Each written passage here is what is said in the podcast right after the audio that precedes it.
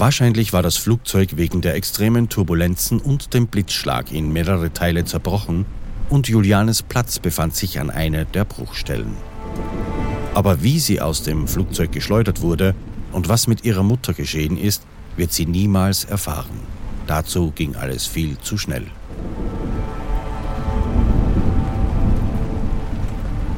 Viele der Dinge, die gerade passieren, werden erst später wieder in Julianes Erinnerungen auftauchen. Sie wird sich erinnern, dass sie fiel, dass sie sich drehte, dass der Gurt, der sie an den Sitz fesselt, ihr Schmerz bereitet und die Luft abschnürt. Dass ihr in den Momenten ihres Falls glasklar bewusst war, was gerade geschieht und dass sie mehrmals das Bewusstsein verlor. Aber im Moment sind das für sie nur kakophonische Bilder in Albträumen. Sie rast durch einen dunklen Raum in niedriger Höhe die Wand entlang, immer wieder im Kreise, ohne die Wände zu berühren. Dabei hat sie ein brausendes, dröhnendes Geräusch in den Ohren, als hätte sie selbst einen Motor auf den Rücken geschnallt. Sie träumt vom dringenden Bedürfnis, sich zu waschen. Sie fühlt sich vollkommen schmutzig. Ihr ganzer Körper klebt und ist voller Morast. Sie muss unbedingt baden. Das ist doch ganz leicht. Du musst einfach nur aufstehen. Nur aufstehen und zur Badewanne gehen. Es ist ja nicht weit. Und wie sie den Entschluss fasste, aufzustehen, erwacht Juliane. Sie liegt zeitlich unter den Rückenlehnen der umgekippten Sitzbank. Da ihr Gurt gelöst ist, muss sie bereits einmal wach gewesen sein und dabei tiefer unter die schützenden Lehnen gekrochen sein. So lag sie den restlichen Tag und die ganze Nacht bis zum Morgen. Es hat die ganze Zeit in Strömen geregnet, sie ist vollkommen durchweicht, voller Schlamm und Erde. Juliane schlägt die Augen auf und wird niemals vergessen, was sie als erstes sah. Die Kronen und Wipfel der Urwaldbäume und goldenes Morgenlicht, das die Farben zum Leuchten brachte. Wie ein Gemälde wird das in ihrem Gedächtnis für alle Zeiten eingebrannt sein.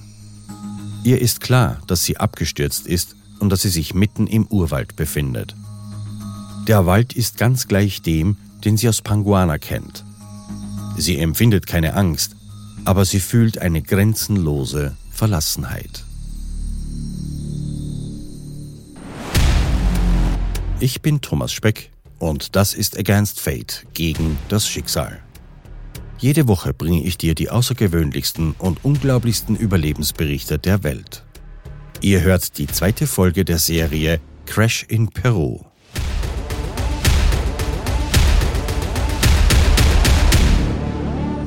Aufbruch. Überdeutlich wird ihr bewusst, dass sie alleine ist. Ihre Mutter verschwunden, ihr Platz ist leer. Auch von dem beleibten Mann, der gleich nach dem Start eingeschlafen war, fehlt jede Spur. Juliane versucht sich aufzurichten, aber ihr wird sofort wieder schwarz vor Augen und der Kopf schmerzt. Sie hat eine schwere Gehirnerschütterung, fühlt sich hilflos und Mutterseelen alleine. Juliane schaut auf ihre Uhr. Sie funktioniert noch. Am Ohr kann sie das feine Ticken hören. Es fällt ihr jedoch schwer, das Zifferblatt abzulesen. Sie kann nicht richtig sehen, ihre Brille ist verschwunden. Nach einer Weile stellt sie fest, dass ihr linkes Auge vollkommen zugeschwollen ist und durch das andere nur durch einen schmalen Schlitz sehen kann. Mit großer Mühe entziffert sie die Zeit. Es ist neun Uhr vormittags. Es wird ihr schwindelig und sie legt sich erschöpft wieder auf den Waldboden. Inzwischen ist die größte Suchaktion der peruanischen Luftfahrtsgeschichte angelaufen. Schon seit dem gestrigen Nachmittag ist ganz Pucallpa in höchster Aufregung. Die Innenstadt am 24. Dezember war wie ausgestorben, weil die Menschen den Flughafen und sogar die Landebahnen belagern. Nachdem die Lanza-Maschine von einem Augenblick zum anderen von den Radarschirmen verschwand, kurz nachdem sie einen letzten Funkspruch von Oyon 15 Minuten vor Bukalpa gesendet hat, fehlte jede Spur vom Flugzeug. Widersprüchliche Meldungen verwirren die Angehörigen und die letzte Hoffnung, die Maschine könnte woanders notgelandet sein, werden jäh enttäuscht. Niemand kann mehr die Augen davor verschließen, dass die Menschen an Bord verschollen sind.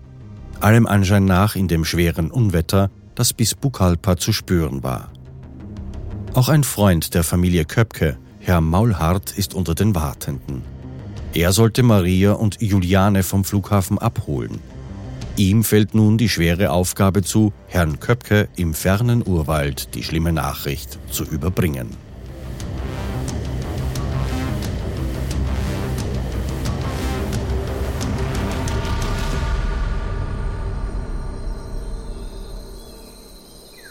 Nach einer Weile versucht Juliane erneut, sich aufzurichten. Sie kommt irgendwie auf ihre Knie, aber dann wird ihr wieder schwarz vor Augen und derart schwindlig, dass sie sich sofort wieder hinlegt. Juliane ist zäh und so willensstark wie ihr Vater, also versucht sie es immer wieder, bis es ihr endlich gelang. Jetzt erst bemerkt sie ihre Verletzungen. Ihr rechtes Schlüsselbein fühlt sich komisch an. Sie ertastet, dass es offenbar gebrochen ist. Die Knochenenden haben sich übereinander geschoben, aber es schmerzt nicht. An ihrer linken Wade eine vier Zentimeter lange, aber sehr tiefe Wunde mit gezackten Rändern, als ob von einer Metallkante gerissen. Sie findet es seltsam, dass sie überhaupt nicht blutet. Es ist einfach ein tiefes Loch in ihrem Fleisch, das keinerlei Schmerz verursacht. Auch am rechten Oberarm ist eine tiefe Wunde, die sie nicht gut sehen kann, weil die Stelle ganz hinten am Arm ist. Aber auch hier kein Blut. Dass sie keine Schmerzen verspürt und nichts blutet, nimmt sie ihre Wunden einfach nur zur Kenntnis. Was Juliane später lange beschäftigen wird, ist der Umstand, so glimpflich diesen Sturz überlebt zu haben, obwohl sie doch deutlich mehr Verletzungen hatte, als ihr zunächst auffiel. Zu den beiden Wunden und dem gebrochenen Schlüsselbein kam noch der Riss des linken Kreuzbandes, und eine schwere Stauchung ihrer Halswirbelsäule hinzu, was auch ihren Schwindel erklärt und das Gefühl, wie in Watte gepackt zu sein, eine Benommenheit, die noch tagelang anhalten wird. Dennoch, wie konnte sie mit so lächerlichen Verletzungen so einen Sturz überleben? Es gibt drei Erklärungen, wobei die Gegebenheiten dieser Momente eine große Rolle spielen. Die wahrscheinlichste ist, dass alle drei Möglichkeiten in einer Kombination zutreffen. Innerhalb von Gewitterwolken herrschen extreme Aufwinde, die einen Fall bremsen können. Die Sitzbank drehte sich mit Juliane, man kann das mit einem Samen eines Ahornbaumes vergleichen, der einen Flügel hat und damit langsam zur Erde rotiert. Gepaart mit dem Aufwind und der Tatsache, dass die Bäume dicht an dicht standen und eben dort von vielen Lianen durchzogen waren, ergibt sich die winzige Chance, so einen Fall zu überleben. Die Sitzbank mit Juliane darauf musste im letzten Moment umgedreht worden sein, und das kann nur durch das Geäst und die Lianen geschehen sein. Ansonsten wäre sie unter dem Gewicht der Sitzbank erschlagen worden.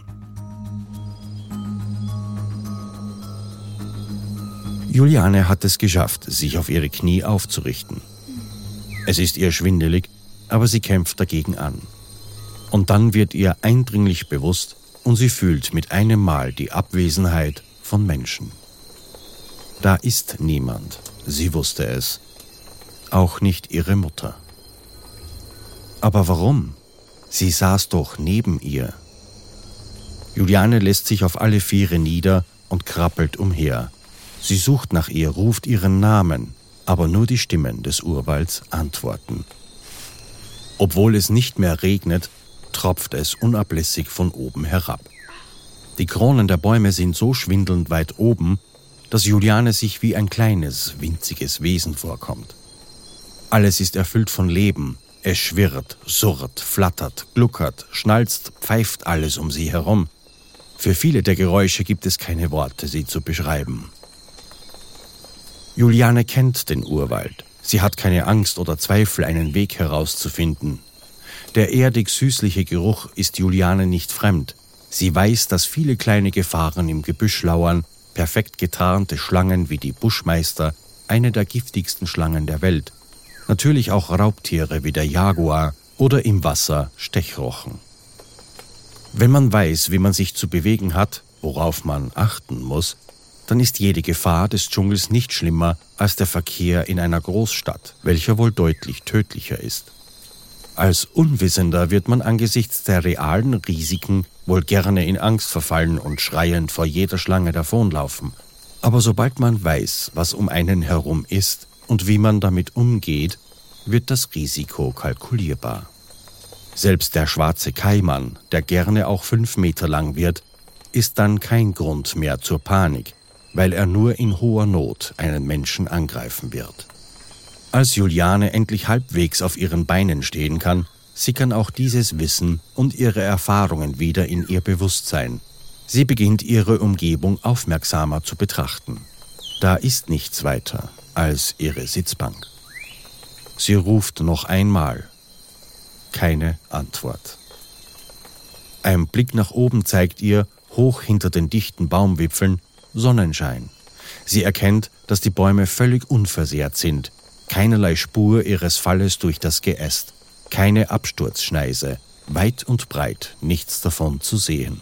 Sie trägt nur noch eine ihrer sommerlich halboffenen Sandalen und entschließt sich, sie anzubehalten.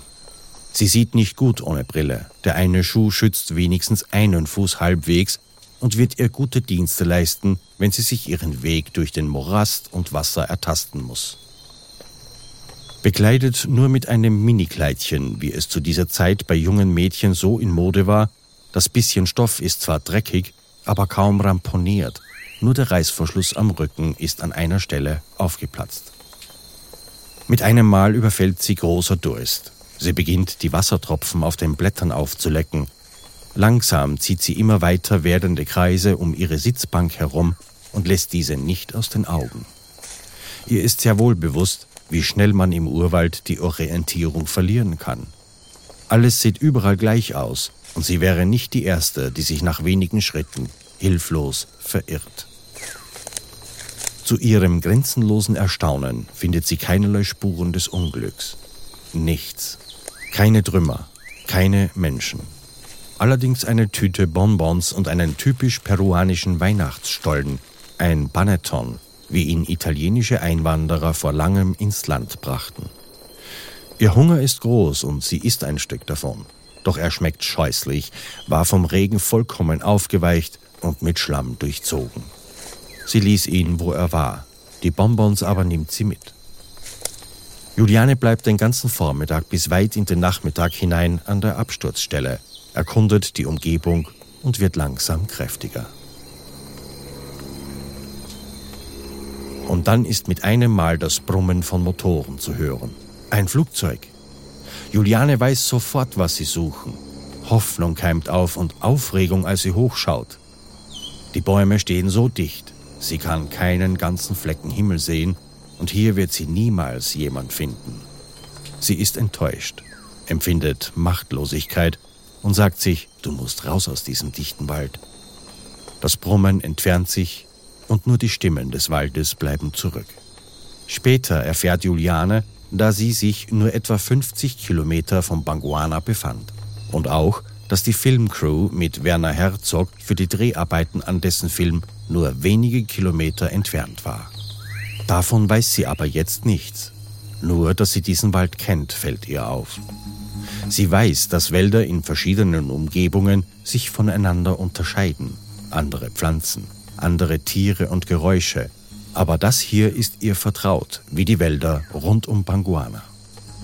Und mit dieser Gewissheit wird ihr ein Geräusch bewusst, das schon immer da war, aber nun erst in ihr Bewusstsein vordringt.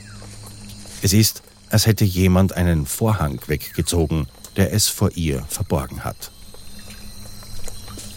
Tropfendes, klingendes Wasser, ein leises Plätschern. Sie sucht danach und tatsächlich findet sie eine kleine Quelle, die ein winziges Rinnsal nähert. Diese Entdeckung erfüllt Juliane mit neuer Hoffnung. Nicht nur hat sie Wasser zum Trinken gefunden, sie weiß, dass dieses kleine Bächlein ihr den Weg zur Rettung weisen wird. Sie erinnert sich an eine Begebenheit, die sich ereignete, als sie bei ihren Eltern in Panguana lebte.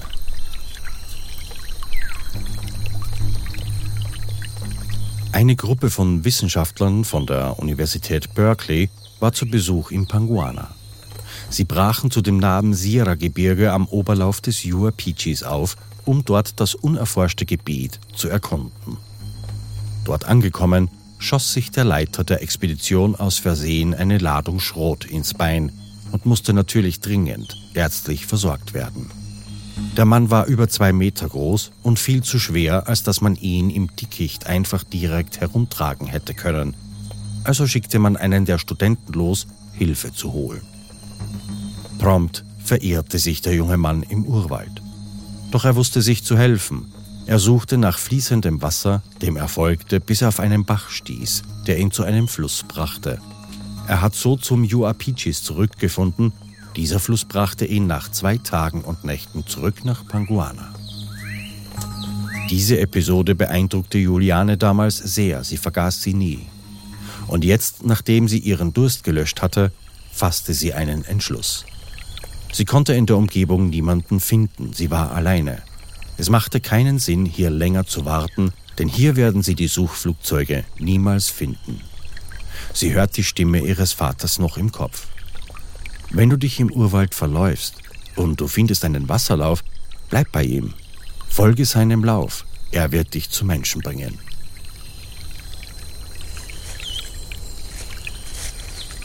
Sie geht los. Man darf sich das nicht so einfach vorstellen. Es ist tiefster Urwald ohne jeden gebahnten Pfad. Das kaum armbreite Rinnsal schlängelt sich unter dem Laub zwischen undurchdringlichem Gestrüpp hindurch.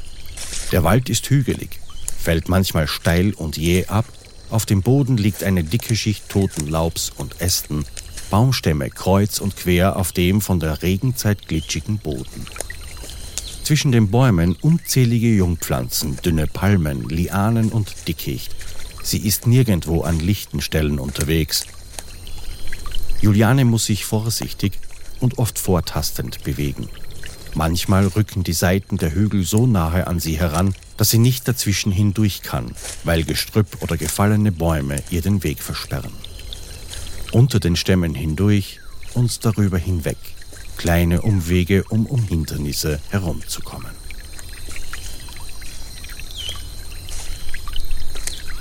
Zum Rinnsal gesellten sich weitere, bis das Wasser mit etwa einem halben Meter Breite dahinfloss. Hier wird das Bachbett endlich breiter und entlang der Ufer ausgewaschen. Sie konnte nun darin gehen, anstatt an den morastigen und oft steilen Uferrändern. Stets wachsam achtet sie auf jedes Geräusch und was ihre Füße zwischen den Steinen am und im Bach ertasten. Nicht, dass sie, weil sie ja nicht gut sehen konnte, auf eine Schlange oder ein anderes Getier tritt. Noch immer ist sie benommen, wie in Watte gepackt, und der Weg ist anstrengend mit nur einem Sommerschuh.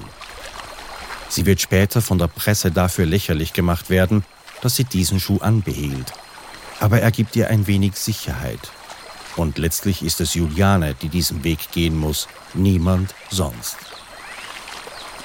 Um 18 Uhr beginnt es schnell dunkel zu werden, die Sonne verschwindet hinter den fernen Bergen der Anden, in deren Schatten der Urwald liegt. Juliane sucht nach einem Platz am Ufer des Baches, wo sie die Nacht verbringen kann. In einer ausgespülten, leicht überhängenden Mulde kann sie sich kauern, sodass sie mit ihrem Rücken geschützt ist.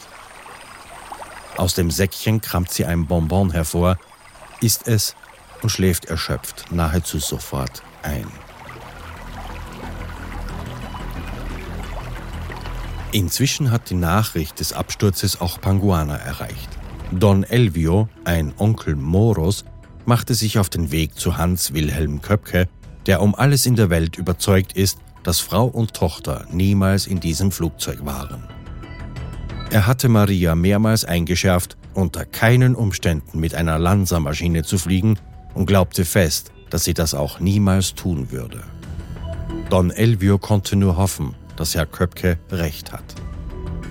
Am nächsten Morgen, den 26. Dezember 1971, wurde in einer Sondersendung im Radio die Passagierliste verlesen. Man kann sich kaum vorstellen, welches Entsetzen Herrn Köpke da ergriffen hat. Juliane erwacht. Sie hat gut geschlafen, obwohl sie noch immer Apathie und Benommenheit fühlt, ist sie erholter als gestern. Angst war keine da und auch keine Schmerzen. Das Einzige, was ihr durch den Kopf geht, war, ich muss weiter, ich muss hier raus. Wieder folgt sie dem Bach und es ging nur langsam voran. Der Bach lief in Meandern und Schlaufen seinen Weg durch den Dschungel. Juliane sieht viel zu schlecht in der Ferne, um zu wagen, die Schlaufen abzukürzen und musste deshalb für den zurückgelegten Weg viele Kilometer und Stunden mehr gehen als eigentlich nötig. Das Risiko, sich zu verlaufen, erschien ihr viel zu groß. Das Gelände ist extrem hügelig. Sie kommt oft an Abhängen vorbei, die 30, 40 Meter hoch aufsteigen. Nur hier, wo sie geht, hat sich das Wasser den einfachsten, leicht abfallenden Weg gesucht und sie folgt ihm langsam und stetig. Das Bachbett ist steinig und flach. Der Bach füllt nun sein gesamtes Bett aus. Juliane beginnt durch sein Wasser zu warten setzt immer den Fuß mit der Sandale zuerst auf. Immer wieder sind Suchflugzeuge zu hören, die über ihr kreisen. Sie ruft, obwohl sie weiß, dass das vergeblich ist. Sie ist unsichtbar für die Retter und es gibt keine Möglichkeit, das zu ändern.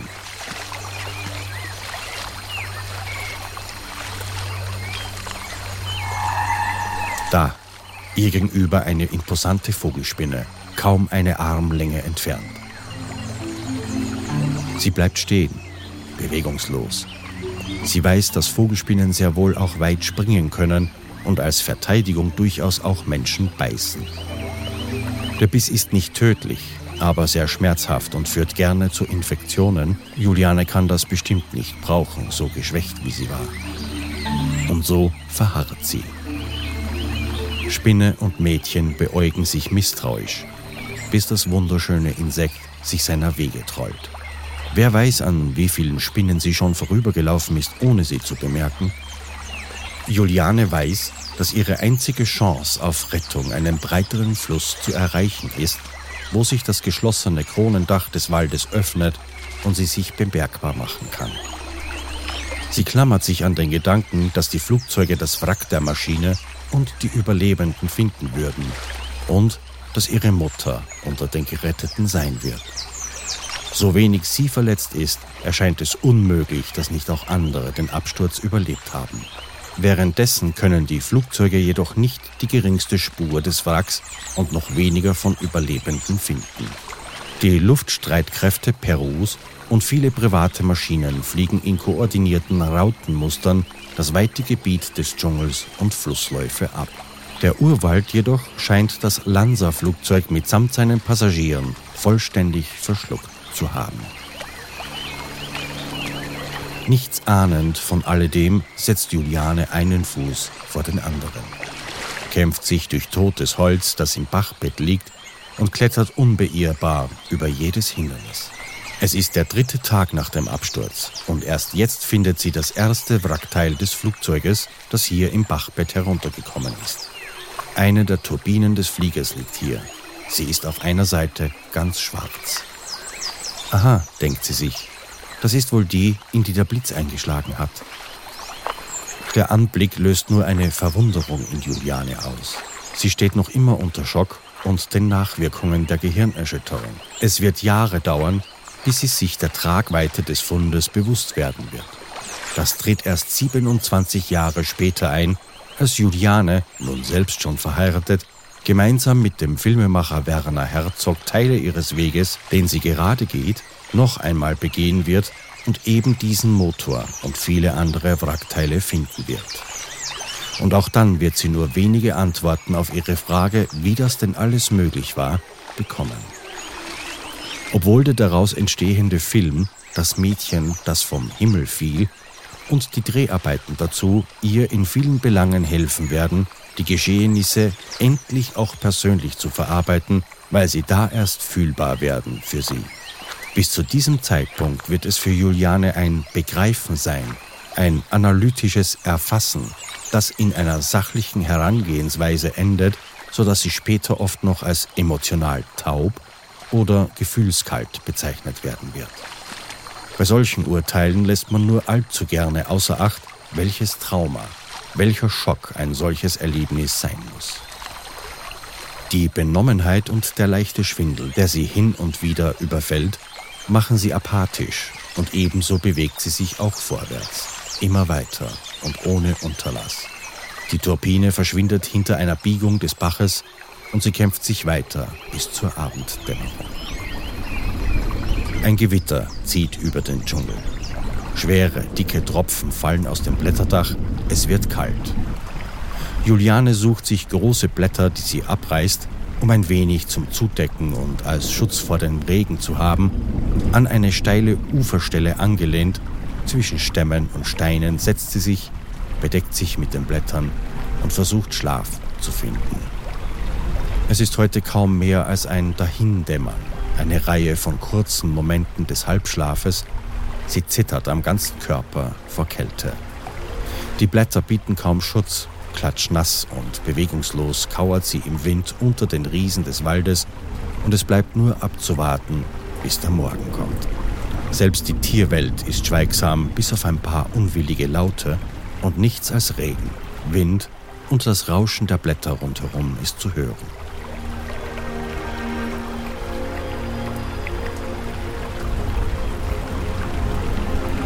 Juliane stellt sich selbst kaum Fragen.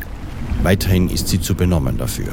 Am 28. Dezember, Tag 4 seit ihrem Unglück, bleibt auch ihre Uhr, das Konfirmationsgeschenk ihrer Großmutter, endgültig stehen. Das goldene Schmuckstück ist eigentlich nicht wasserdicht und wurde einem extremen Härtetest unterworfen. Sie denkt kurz an ihre Konfirmation und dass auch ihr Vater dabei anwesend war. Er hat damals auch den Sinnspruch dafür ausgesucht. Wohl dem Menschen, der Weisheit erlangt und dem Menschen, der Einsicht gewinnt. Denn es ist besser, sie zu erwerben als Gold und Silber, und ihr Ertrag ist besser als Gold. Es kommt ihr jetzt nicht in den Sinn, wie treffend der Spruch gerade ist, aber Jahre später wird er sie nachdenklich machen. Denn ohne Wissen und Einsicht in die Gesetze des Urwaldes wäre sie jetzt wahrscheinlich schon nicht mehr am Leben. Der Bach ist inzwischen breiter geworden. Fast schon ein kleiner, munterer Fluss, nur das Blätterdach über ihm ist immer noch geschlossen und dicht. Und dann hört sie ein Geräusch, das ihr das Blut in den Adern gefrieren lässt. Es ist das Rauschen von großen Flügeln, unverwechselbar, lauter und länger anhaltend als bei anderen Vögeln. Auch dies ist ein Wissen, das sie nur hat, weil ihre Mutter Ornithologin ist und sie es ihr gezeigt hat. Juliane hofft und betet innerlich, dass nicht ihre Mutter der Grund für die Anwesenheit des Königsgeiers ist. Denn der Condor de la Selva tritt immer nur dann in Aktion, wenn ein wirklich großes Aas im Wald zu finden ist. Die Königsgeier dort, die fressen die Toten. Das ist nicht einmal ein Gedanke, es ist eher eine Ahnung oder mehr noch Gewissheit, die Juliane jetzt beschleicht. Die fressen die Toten. Und zum ersten Mal, seit sie alleine unterwegs ist im Urwald, graust es sie. Sie kommt um die nächste Flussbiegung und da sieht sie es. Eine Dreiersitzbank, genau wie ihre. Nur, dass diese kopfüber etwa einen Meter tief in die Erde gerammt ist. Ebenso die Köpfe der Passagiere. Eine Frau und zwei Männer stecken da tief im Urwaldboden. Nur ihre Beine ragen grotesk nach oben. Im Alter von sechs Jahren hat sie einmal den Leichnam eines Kindes aufgebahrt gesehen und damals war sie kindlich unschuldig, eher neugierig gewesen. Aber das hier ist anders, grauenvoller. Der Anblick der Toten geht ihr durch und durch. Ein namenloses Grauen fasst sie an und jagt ihr Schauer über den Körper. Aber Juliane zwingt sich zu bleiben, um sich die Leichen näher anzusehen. Noch sind sie intakt, aber das wird nicht lange so bleiben. In den Bäumen rundherum sitzen bereits die Königsgeier. Sie warten. Es ist unheimlich. Der schreckliche Gedanke, dass diese Frau da ihre Mutter ist, fährt ihr durch den Kopf. Sie nimmt sogar einen Stock, um die Füße der Frau herumzudrehen. Und sie atmet auf, die Frau hat lackierte Zehennägel. Etwas, was ihre Mutter niemals tun würde. Und im selben Augenblick wird ihr bewusst, wie dumm das ist. Diese Frau hier kann nicht ihre Mutter sein, denn die saß direkt neben ihr.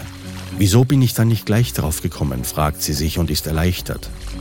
Später wird sie sich für diese Erleichterung schämen. Sie konnte keine weiteren Toten in der Nähe sehen, ein paar kleine Trümmerteile, Metall liegt verstreut herum, sonst nichts weiter. Wieder sind die Suchflugzeuge zu hören, also wendet sie sich ab, froh, den Schauplatz hinter sich zu lassen. Sie weiß, sie muss sich beeilen. Angetrieben von der Hoffnung, menschliche Siedlungen zu finden. Das Wasser fließt um ihre Füße.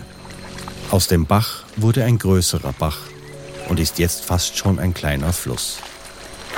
Die Tage gleichen sich, Tag und Nacht verwischen ein wenig, sie versucht mitzuzählen, um nicht die zeitliche Orientierung zu verlieren.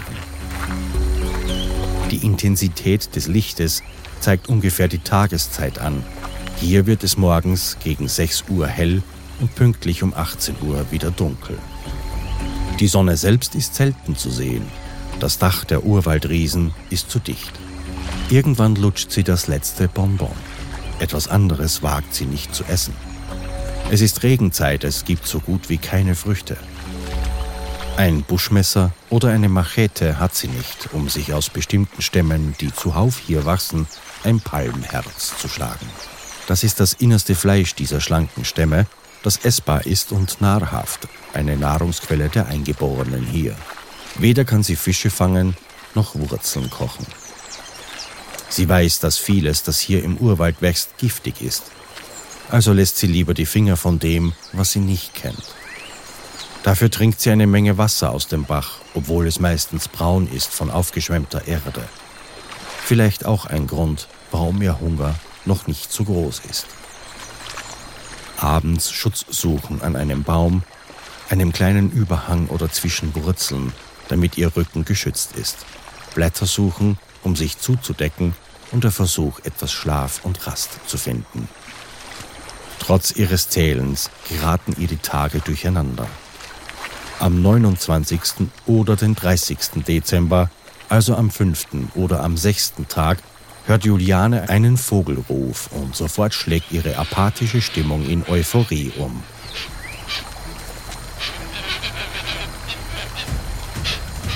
Es ist der eindeutige und unverwechselbare Ruf des Hoazins, des Zigeunerhuhns, eine Mischung aus Schnarren und Stöhnen.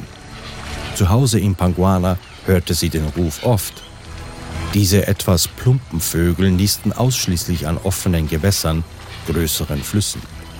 Das ist ihre Hoffnung, denn genau an solchen Wassern siedeln auch Menschen.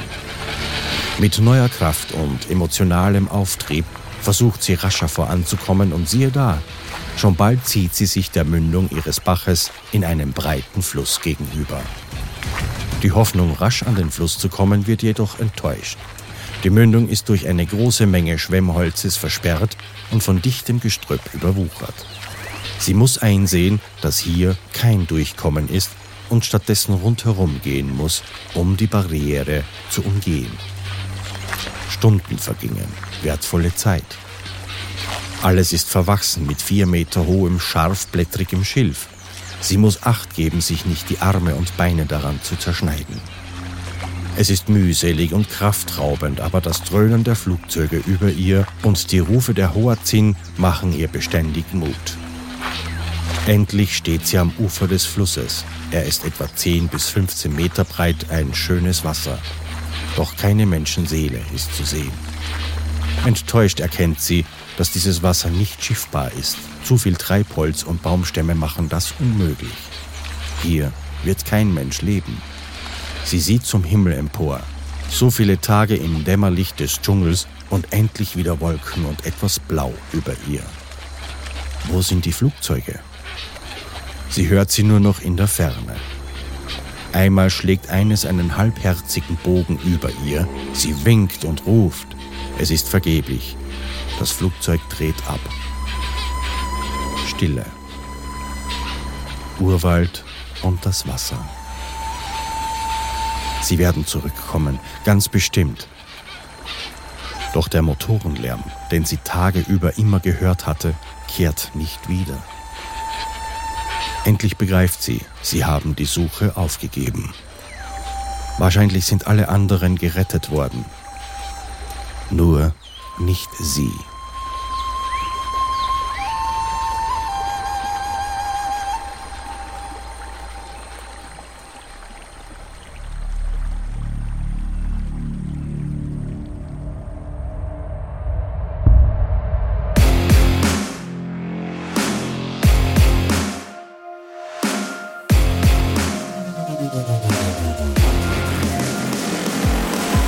Against Fate.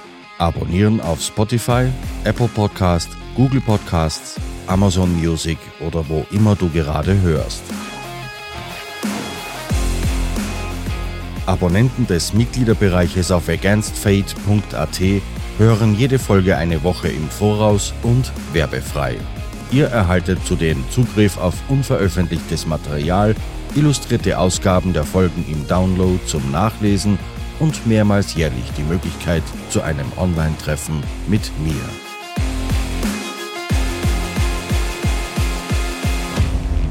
Against Fate, der True Survival Podcast.